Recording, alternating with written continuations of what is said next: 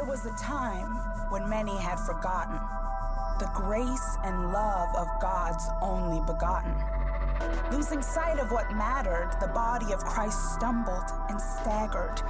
Believing that heaven could be purchased, they gathered in churches thinking what got you saved was the money you gave. Trading virtue for vice, they put a price on forgiveness, indulgences, a permission slip for sin, available for a small financial transaction. This is what they called faith put into action. Trusting in the power of their own goodness rather than the power of Christ's forgiveness. Then came Martin Luther, an unlikely resistance. He saw the flaws in the system, a man who became a monk, a rebel who became a reformer, a leader who challenged the beliefs of the day to remind them that what really matters is faith. 1517, compelled by all he had seen, Luther decided he could not stand idly by and watch truth of God traded in for a lie. With a quest in his heart and a quill in his hand, he began to write day and night, scribbling and scrawling, ink flowing with inspiration, pioneering a reformation, penning a declaration of total and utter dependence, of repentance. 95 theses, 95 questions, a message to the people in power, a manifesto to the people in the pews. Good news! You don't have to buy your way into heaven. It is a gift freely given to all who ask, a door open to all who knock, a life found by all who search. This is God's true church, a living temple of heaven on earth, not a building with a steeple or a cathedral, but a gathering of common people who know that salvation comes from faith alone, by grace alone, through Christ alone, to the glory of God alone. Like a madman on a mission, with a passion for God's vision, for a world free from religion, he dreamt of better days when the whole human race would know that we are saved by grace through faith. Luther, the father of all Protestants, with protests in every step, marched up to the Castle Church of Wittenberg. With a silent prayer to the God of ages, he took in his hands the 95 pages, held them up to that church door, knowing everything would change from this day forth. And for the second time in human history, the hope of all humanity was nailed to a piece of wood. This was not just any door. This was a doorway to a brand new future, a brand new community filled with the power and presence of God. Every person a priest, every member a missionary, everyone empowered and fully engaged, contributing, distributing God's presence, being present in every place and situation with the message of faith and salvation, a new reformation, transformation, through the power and presence of God changing our lives, and through us, transforming the world. Laughter's good for the soul. Marilyn Bramer's just doing this. Today is Reformation Sunday. It's the day in the church when we remember that God used a man by the name of Martin Luther to make it possible for us to be able to do what we're about to do, and that's to open up God's Word. I'm going to take this off. My kids tell me I have more hair when I wear it than when I don't. And would you join me as we've opened up our Bibles together in 1 John chapter 4, beginning at verse 7. And I want to invite you now, you have it in front of you. We're going to climb through it together. If you just even want to close your eyes and listen, it's a beautiful passage of Scripture. Verse 7. Dear friends, let us love one another, for love comes from God. Everyone who loves has been born of God and knows God. Whoever does not love does not know God, because God is love. This is how God showed his love among us. He sent his one and only Son into the world that we might live through him. This is love. Not that we loved God, but that he loved us and sent his Son as an atoning sacrifice for our sins. Dear friends, since God so loved us, we also ought to love one another, for no one has ever seen God. But if we love one another, God lives in us, and his love is made complete in us. This is how we know that we live in Him and He in us. He has given us of His Spirit. And we have seen and testified that the Father has sent His Son to be the Savior of the world. If anyone acknowledges that Jesus is the Son of God, God lives in them and they in God. And so we know and rely on the love God has for us. God is love. Whoever lives in love lives in God, and God lives in them. This is how love is made complete among us, so that we will have confidence on the day of judgment. In this world, we are like Jesus. There is no fear in love, but perfect love casts out fear, because fear has to do with punishment. The one who fears is not made perfect in love. We love because He first loved us. Whoever claims to love God yet hates a brother or sister is a liar. Whoever does not love their brother and sister whom they have seen cannot love God whom they have not seen. And He has given us this command: anyone who loves God must also love their brother and sister. The word of the Lord. Thanks be to God. There's one thing that I want you to walk away with today. It's this phrase here: presence equals love. It's not even on the screen. Say it with me. Presence equals love. I've shared this story before. I first felt called to be a pastor when I was a senior in high school.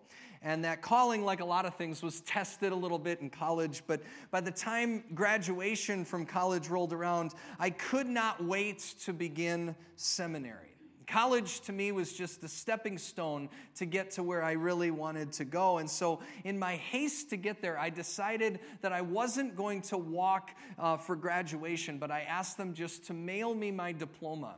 And immediately after that, I began to feel regret around that decision, because at that point in my life, I had not invested 4 years in accomplishing anything. And to not take a moment to pause and to celebrate that felt wrong. So when seminary graduation came around, I decided I'm not going to make the same mistake. And so I invited as many of my family as possible to join us at the ceremony, because a lot of them knew about the journey, of course, but I went to Bethel Seminary in St. Paul, Minnesota, and I lived in Wisconsin. So I went up there back and forth many times over several years, but they had never even stepped foot on the campus. And it was a very busy time of our lives. My wife, Alyssa, and I were only married 3 months when I started seminary. We had 2 children in the midst of that. Our missionary friend Holly, as many of you know, lived with us during that season. We started at a new church, St. John's. There was lots of things going on. And so it was really important to me when we made the efforts for my wife and my kids and my extended family to come and to be present for that graduation ceremony. Their presence mattered to me. And I think about that, and I think about if presence matters in the lives of people that love one another, then how much more important does presence matter in our relationship with God? And that's what we're talking about this morning. We're in 1 John. We'll get back to Luke next week. And the passage I just read, it's a beautiful passage. It's one of the most quoted passages in all of Scripture. Within it, you get all these different phrases that we find but might not know exactly where they come from, like God is love, or there's no fear in love, or perfect love drives out fear. Say the last one with me. We love because He first loved us. The word love in that passage appears 32 different times. And the reason, if you look back at the context of 1 John, is that God loves us. And God wants a relationship with us. And so it begins in chapter 1 by talking about the darkness that is sin, and the call to allow the light to shine in the darkness, not so much because of the legal standing that we have before God, but because sin is the darkness that divides us from God, and God cannot have a relationship with us when we are divided. God loves us. God loves you. He wants to be right with you. And John writes in the Gospel of John that He loves you so much that the Word of God became flesh and made His dwelling among us. that we have seen the glory of the one and only Son who came from the Father, full of grace and truth. God came to us. Another reason this is being fleshed out in this letter from John is to speak against a fallacy that comes today, but it came already in the first generation of the church, where there were people that even just years after Jesus had lived and died and rose again, got confused over who Jesus was. Now, there was some groups of people that believed that Jesus was God. You know, he performed all these miracles, he had all this wisdom, but there's no possible way that he could possibly have also been a man, like you and I are a man or a woman. In other words, like it's like the, is it Away in a Manger where we sing that he didn't cry, like no crying he makes? That's not biblical. Jesus, if he was God and wasn't a man, then sure, that would be true, right? You know what else Jesus wouldn't have done? This makes everybody feel uncomfortable. Jesus wouldn't have pooped either. He wouldn't have had diapers. Last service, I had people look at me, Tom, why are you thinking of that? Because I have 5 kids, right? Right? If Jesus wasn't man, he was just God, he didn't do any of those things. But the way that we learn who Jesus was as we study God's word is that he was a man. And there was other people that believed, okay, that's fine, he was a man. He had a dad and a mom and brothers and sisters and all this stuff, but he couldn't have possibly been fully God. And if he wasn't fully God, well, then he couldn't have done for us what he came to do for us, to be with us. The truth is, Jesus is both. He's God and man. We have this big theological word we use to describe this. Say it with me: incarnation. God incarnated himself as a man in Jesus. He is with us through him. Now, today that might not sound like a distinction we need to talk about. You leave that in seminary, but it's one that we do because we all fall into it subconsciously. Anytime you ever pray a prayer and you look up and you point to God as if God is sitting on a throne somewhere really, really far away from you, and there's this chasm between you and him, you're falling into that fallacy. That isn't the gospel. The gospel says God is with us. He came down to become one of us. And then he took upon himself all the things that divide us from him being with us and us being with him, our sin and our shame and our guilt. In simple terms, God showed up. He was presence, because presence equals love. Presence equals love, and love shows up. Verse 9, this is how God showed his love among us. This is what he did. He sent his one and only Son into the world that we might live through him. And if you don't think that that's a distinction worth spending a few minutes on in church this morning, think about how you would feel if God sent someone else. We actually have a term for that. They're called prophets, and they have their place, but it's not the same. Think about it this way. What if my wife, Alyssa, on seminary graduation day, my neighbor Dick was in the last service. What if Alyssa said to me on seminary graduation day, Tom, you know what? Congratulations. This is really good, but the drive between Wisconsin and the Twin Cities is really long. They got that interchange there, all that kind of stuff. Our kids are young. I'm going to send Dick, our neighbor, and he'll take lots of pictures. How do you think she would have felt? Another example might be a little bit better. A little over a year ago, Alyssa went into labor to deliver our son Grayson, who's about 13 months old now. And of course, it happened on the weekend, right? And so what do you think Alyssa would have said if she was induced and she's well into labor? What if I told her on Saturday, you know what, Liz, if this doesn't wrap up by Sunday morning, you know where this is going, right? We're going to usher him out right now. I'm going to go to church. I'm going to preach. I mean, let's be honest, right? Like, I'm not that useful anyway, right? Like, I'm not doing any of the work, and so I'll just put speakerphone on next to me. I'll hear what's going on, push, right? But I'm going to do my thing. You do your thing, right? How do you think she would have felt? Presence equals love. And 2,000 years ago, God decided to show up. It matters, friends. It matters on a week like this where so many of us need to know in our unanswered questions that God showed up, that he's with us, that he's not distant, that he's here, that he's living inside of us. And he did it because he loves us. And he didn't just come and leave. He came and he lived. And then he died. And he died for you. Verse 10, this is love. Not that we love God, but that he loved us and sent his son as an atoning sacrifice for our sins. He showed up. And here's the deal. You didn't even invite him. You didn't even invite him. He just came. And then he paid the tab. He paid the price. He paid for full forgiveness and grace and the assurance that we get to go to heaven and be with him for all of eternity, and that is where our loved ones are ushered into in the faith in Jesus to live with him forever as we come together as brothers and sisters in the kingdom of God. And it's the comfort that tells us that comfort does not begin when we die and we go into this faraway place that we think of as heaven. But right now, Jesus promised his presence through the Holy Spirit, that the Spirit is living in and with and through us right now. And if that's really true, then we continue to read the words, verse 11, that says, "Dear friends, since God so loved us," what expression of that love do we give the world? "We also ought to love one another.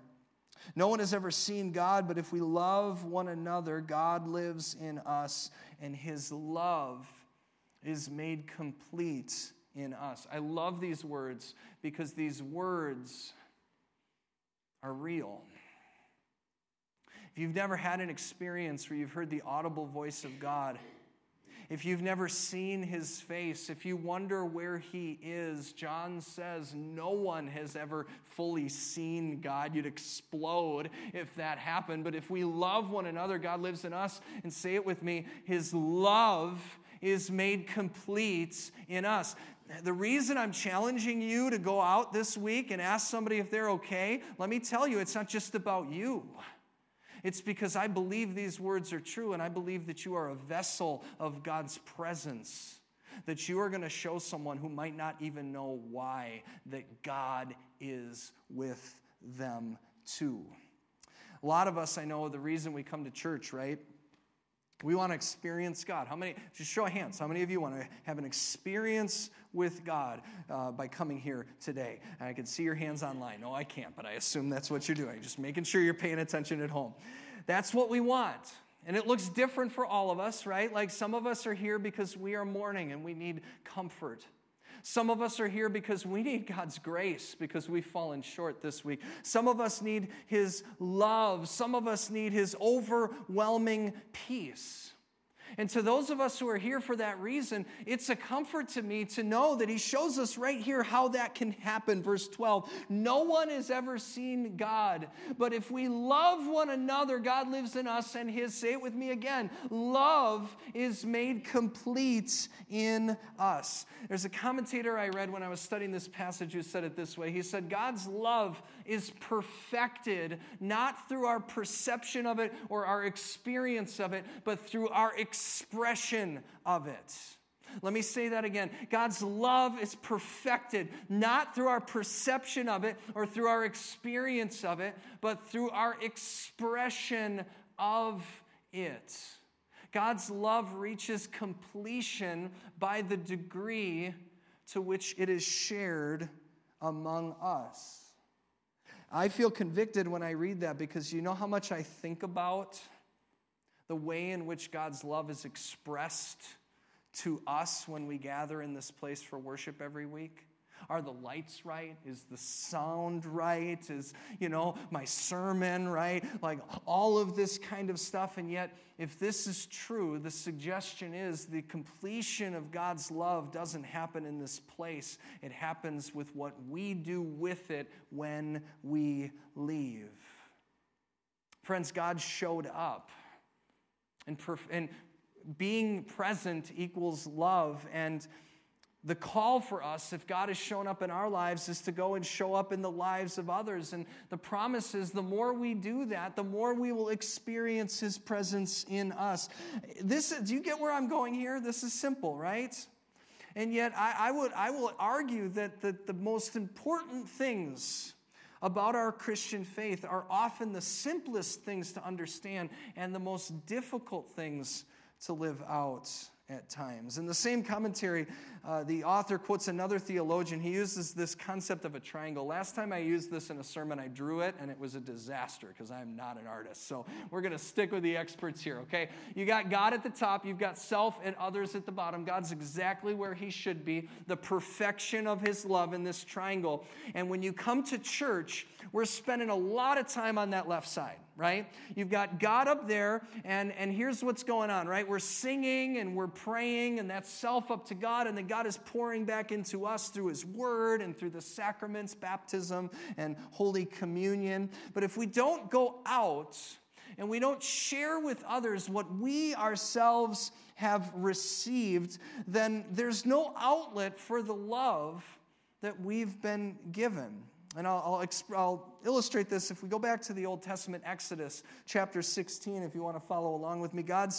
God saved ancient Israel, right? You know the story. He saved them from slavery in Egypt, and they're traveling through the wilderness. And as they're traveling through the wilderness, they're hungry, just like you and I would be hungry as they're traveling. Last time I preached on that passage, I shared our daughter Sophie. She was only 17 months old at the time. What came to my brain, and it still does now every time I think about this, was what she did when she was about 17 months old. We'd be driving in the car, and whenever we would drive by the golden arches of McDonald's, does anybody here remember the movie Finding Nemo? Show of hands. Remember the birds in Finding Nemo? Remember the whole thing that goes, mine, mine, mine, mine, right? Right? She would do the same thing, except instead of saying mine, she would say fry. Fry, fry, fry, fry. She'd be sitting in the back seat. Fry, fry. And she's so stinking cute. So we ate a lot of fries that year.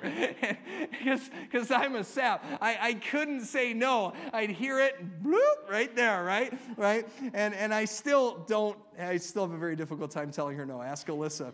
So I picture Israel in the back seat of the car, right? And you got Moses and Aaron sitting in the front seat, and they're saying, fry, fry, fry, food, food, food, right? And God is a father, and he's a sap, and so he wants to feed them. And it says this in verse 11, the Lord said to Moses, I've heard the grumbling of the Israelites. Tell them, at twilight you will eat meat, and in the morning you'll be filled with bread, and then you will know that I am the Lord your God. Here's what's important. They're going to know that God is God by how they receive their food.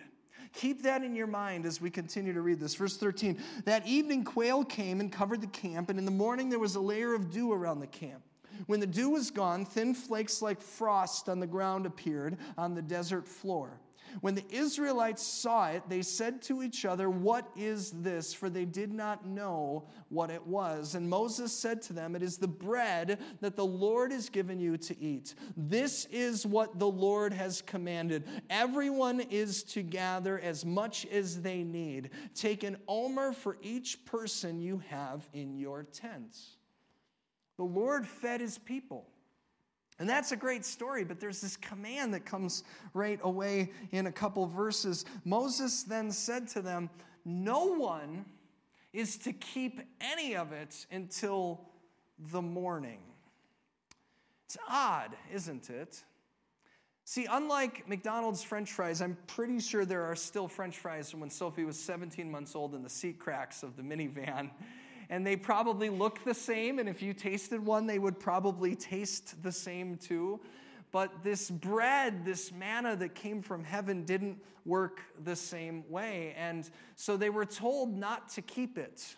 And yet, of course, just like we do, they do the thing they're told not to do. And it says this in verse 20, however, some of them paid no attention to Moses. They kept part of it until morning.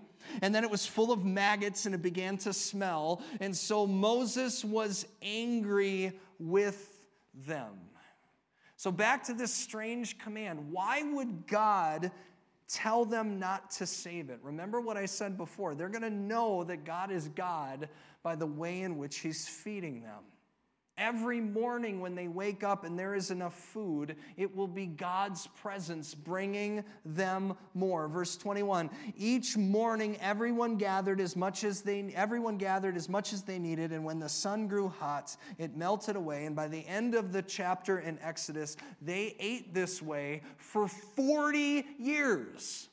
That is over 14,000 days that they woke up and there was enough food. And I think about that number and I'm like, whoa, that's a big number. And then I think about how old I am. And I think about how old some of you are. Oh my goodness, right? No, I'm just kidding. I can't say that anymore. Look at my hairline, right? I look at it and I add up all the days of my life, and just the fact that you're sitting here, you are a testament of this truth in your life too.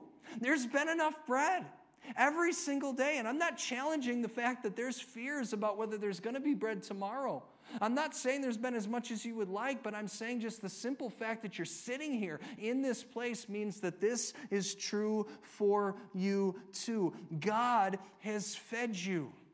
God fed them every single morning. The 40 years were more about them learning that God is with them than it was about the food that God was preparing them to eat. And we know this because Jesus said as much when he said in the Gospel of John chapter 6, very truly, I tell you, explains this thing. He says, it's not Moses that gave you bread from heaven. It's the Father, my Father, who gives you true bread from heaven. For the bread of God is the bread that comes down from heaven and gives life to the world. Sir, they said, you would say it too, always give us this bread. And Jesus declared, I am the bread. I am the bread of life. Whoever comes to me will never go hungry, and whoever believes in me will never be thirsty. Friends, Jesus is the bread. When you come up to communion, Jesus is the bread, and the bread is love, because presence equals love. God is with us. And like manna from heaven, there's only two things we can do with this presence of God, which is love. The first thing we can do is we can receive it. That's why when we prepare for communion, we open up our hands. You're going to do that. You'll let go of whatever else you're holding on to, that you might receive what only God can give you. But the other thing that you can do with it is you can give it away. Back to this image here. See, that's why it's a triangle. You receive from God, and you give it away to others. God is love. Perfect love casts out all fear. That love lives in us. And it was like 4 years ago now, we were studying 1 John in a men's Bible study, and we were talking about how we get this wrong so often as Christians. It's so hard, and the church isn't known for its love the way that it should be, and how can we be more effective at sharing God's love with the world? And a member of our church who's in my group, Mark Chrisman, I quoted him that Sunday. He said this, he said, maybe the best way to bring people to Christianity is very simple. It's just to be one. It's just to be one. Why aren't we one? To be a Christian is to be present, to have God's presence in you, and then you being used by God to bring that presence in others. And we do that not just by being there, but we do it through love. And yet love is a complicated thing, isn't it? I just did a wedding just yesterday, and I am mindful with every wedding that I officiate that when we talk about the vows, the best and the worst of what is to come, as long as we both shall live, I am mindful that the journey that we are embarking on together in a marriage and in any relationship in love is going to be difficult, because in love, you risk something. Jesus risked everything, and he continues to risk it as he invites us to receive it, but doesn't force it upon us. And the same is true for us. When you love, you risk something. Every night when the Israelites went to bed at night, they risked something by not gathering the food in their cupboards. They prayed that there would be more bread in the morning. I know the reason that I don't love enough as much as I should is because often I'm afraid. Have you ever not loved someone as deeply as you could because you're afraid of rejection? Or maybe you're just afraid of getting hurt, or maybe you're afraid that there's not enough love to go around. When my wife and I got involved in foster care, that was a big thing for us to learn. That as we're invited to love children that are not biologically our own children, that may not be with us forever, is there enough love to go around? If they love us, are they going to love their parents less? If they love their parents, are they going to love us as much? And then I learned this concept from 1 John, that when it comes to God, because God's the source of love, right? So for the Christian, love is no longer a limited resource. As a follower of Jesus, you're no longer an endangered species. You're going to live forever. And the love of God that lives in you is a bountiful fountain that never ends. You have the presence of God inside of you, and it's overflowing in a never-ending source of not just love, but you know the list from Galatians, right? Joy, peace, patience, kindness, goodness, faithfulness, gentleness, and self-control. Have you ever said, I am running out of patience? Show of hands. You never, you're a Christian. You never run out of patience. You do stop running to the source of patience sometimes. And I do the same thing. Have you ever said, I can't forgive? I can't forgive. I can't be Mr. Nice Guy anymore. Lamentations says God's mercies are new every morning. Now, I'm guilty of this just as much as anybody else, but when I'm guilty of not giving away what I've been given as much as I could, what I realize is that I haven't been living in perfect love with God. I haven't gone back to the source. To quote Lamentations, I'm living on yesterday's mercy. And if you're only coming to God every once a month or whatever it might be, if you're not coming to Him in every moment of every day, just like that bread from heaven, it begins to get stale. And so how do you come back? Well, that's what completes the triangle. We go back to the triangle. God pours love into you. You share that love with others. And when you share that love with others in the name of God, what did Jesus say? Let your light so shine before men that they'll see your good deeds and praise your Father in heaven. And what ends up happening is it's through your love, through presence with others, that they are connected to God themselves. And the triangle of love is made complete. I'll leave you with this story. I shared it when it happened. I probably shared it a couple of times since as well. I was driving in Milwaukee, it's like 4 or 5 years ago now, and I was in an intersection, and there was a homeless man who was standing at the corner, and he was asking people for money. And I did what any good Christian would do. I pretended like I didn't see him. And he came to my window, and I couldn't pretend anymore. And so I rolled down the window, and he said, do you have any spare change? And I don't carry cash in my pocket. And so I looked around, and all I had were a few coins, just some loose coins. And so I grabbed what I could. He wasn't going to leave with nothing. And so I took what I could, and I put the coins in his hand. And I said, I'm really sorry, sir. This is literally all I have. That and my credit card. Like, I can't. It's all I have to give you. And so I put it in his hand, and I turned around. And before I could even, notice what was all going on, I turned back to face the man, and he took the handful of coins that I gave him, and he threw it in my face, and he said something that I can't repeat in church, and he walked away. And I was like, whoa. And I rolled up my window, and I drove home, and I told Alyssa, and Alyssa said to me, first thing she said is, I guess that's the last time you give change to a stranger on the side of the road. And I said, I thought the same thing for about halfway home. I had all kinds of thoughts and judgments and all of these things going through my head. But on the second stretch between Milwaukee and Elkhorn, as I was driving, I remembered all the times that I've stepped out with generosity, and that situation didn't happen. And I thought, if this situation causes me to stop sharing love with others, darkness wins. And I told you the story when it happened 4 or 5 years ago, and I told you, because you hold me accountable, I said, I'm going to start carrying change. And next time somebody asks me, I promise you, and I promise God, I'm going to give them what I have. And sure enough, I don't know, it was a couple of weeks or a couple of months later, that's exactly what happened. I was in Milwaukee again, different intersection. There was a different person standing at the side of the road, and they came up, and I didn't avoid them. I rolled down the window. They said, "Do you have anything to spare? I'm hungry." And I didn't make perfect good on the promise because I forgot to put cash in my pocket, and so I didn't have any cash. And Alyssa was sitting next to me, and the only thing I had, I didn't have any change anymore either because I gave it to that other guy who threw it at me. It was probably sitting in the cracks or something. And the only thing that I had to give this guy was an apple. And I looked down at that apple, and I thought, that's really going to hurt if he throws that at my face. And I took it, and I said, "Sir, I'm really sorry. I don't have much, but I have an apple." And I handed him the apple, and do you know what he said to me? He said 2 words. "Thank you." And he took the apple, and he was grateful, and he walked away. And it reminded me that I will do that again and again and again, because I will not forget that every morning I need more grace too.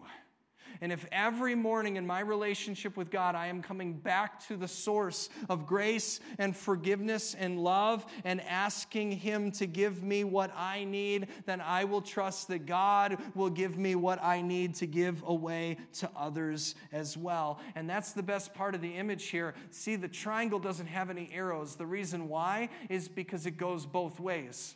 When God pours into you and you pour what God has given you into others in the name of God, God will use that person that you thought you were serving for them as a conduit to remind you that His presence is with you as well. As you love others, you will begin to see that they will become a conduit for God's love to flow back to you. And in the words of John, that is when love is made complete in us.